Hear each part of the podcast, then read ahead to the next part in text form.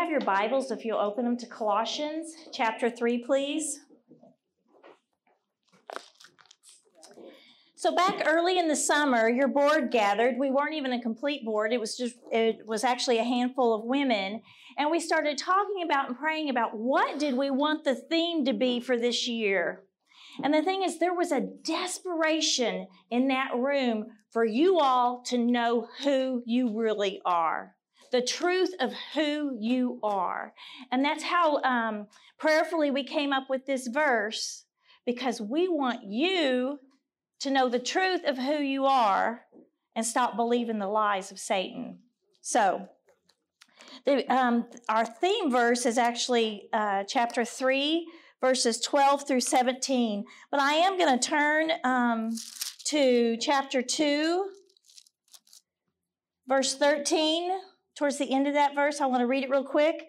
He forgave us all our sins this is Jesus, having canceled the written code with his regulations that was against us and that stood opposed to us.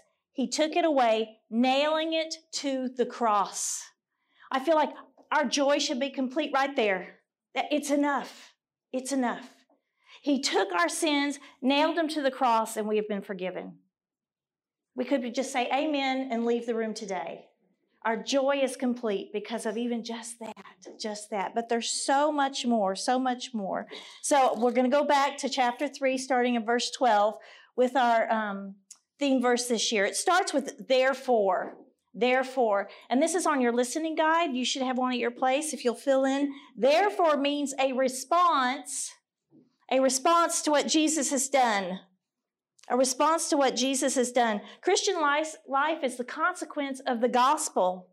Because he nailed it to the cross, therefore, this is our response. Our response.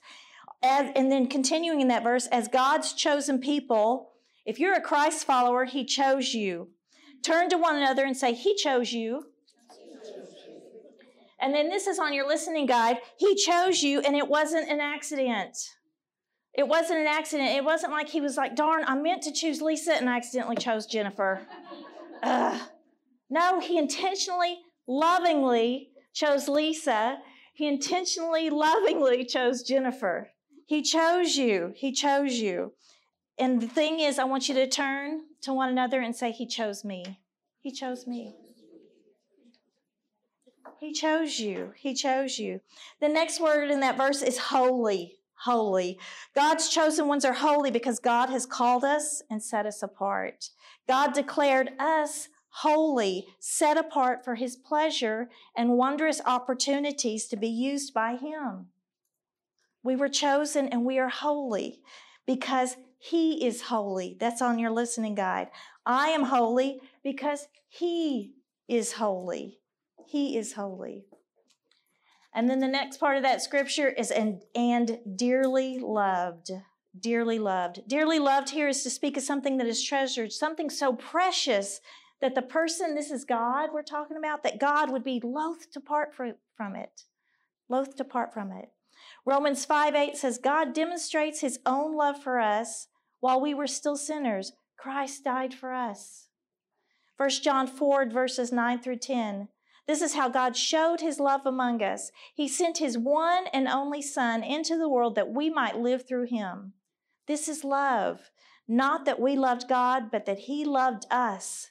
He loved you and sent his Son as an atoning sacrifice for our sins. The thing is, the Bible is a love letter to you. To you.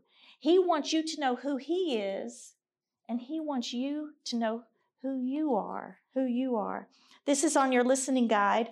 God loves you and accepts you. God loves you and accepts you more powerfully, passionately, purposely, and deeply than you could ever imagine. God guarantees you with a clear, powerful, loving, impacting, and lasting relationship with Him. So, this is who you are. This is your identity. You are chosen. You are holy. You are loved. I want you to say, I am chosen. I am holy. I am loved. I am chosen. I am holy. I am loved. That's who you are. Do you believe that? Do you live that?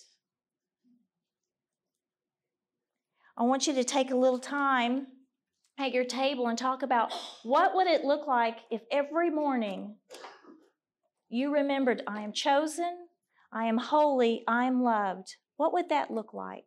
What would that look like to your day? What if you even remembered it every hour? I am chosen, I am holy, I am loved.